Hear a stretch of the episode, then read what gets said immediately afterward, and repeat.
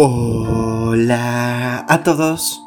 4 de agosto y gracias a nuestro devocional Alimento para el Alma, hoy podrán escuchar Familia, sirve a Dios. Lectura sugerida es Josué capítulo 24, del verso 1 hasta el 28. Su verso 14 nos dice, pero yo y mi casa serviremos a Jehová. Vivimos en una sociedad que se encuentra en un profundo estado de degradación en diferentes ámbitos.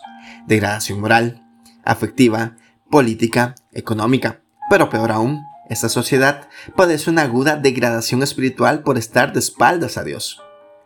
En medio de esta realidad de degradación social, cada vez más la estabilidad de la familia es atacada desde diferentes frentes. En su palabra, Dios nos ha dejado ejemplos de familias que le sirvieron, estableciendo de esta manera la gran verdad de que si es posible servir fielmente a Dios, aun cuando otros no quieran hacerlo. Josué y su familia es uno de esos ejemplos. No se dejó influenciar por la decadencia moral y espiritual de su generación. Él marcó la diferencia y sus principios los transmitió a su familia. Ya cerca del final de su vida, al dar su discurso de despedida a sus compatriotas, dejó muy claro su compromiso incondicional y de su familia para con Dios. Al declararse definitivamente del lado del Señor, Josué de nuevo demostró su calidad de líder espiritual.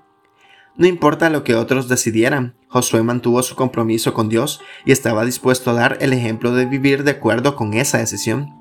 La manera en que vivimos les demuestra a los demás la seriedad de nuevo compromiso para servir a Dios, compromiso que nos pertenece. Si la familia está llamada para algo, es para vivir para Dios, ¿Es posible? Por supuesto que sí.